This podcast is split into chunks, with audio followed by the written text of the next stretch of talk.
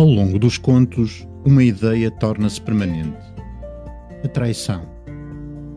A confiança de uma criança nos pais. Eles que levam os filhos a situações de perigo. Um velho que às portas da morte. A decisão de desligar a máquina. Mulheres que abandonam maridos e o seu contrário. A doença. A perda o amor de um homem por duas mulheres gêmeas. Passado.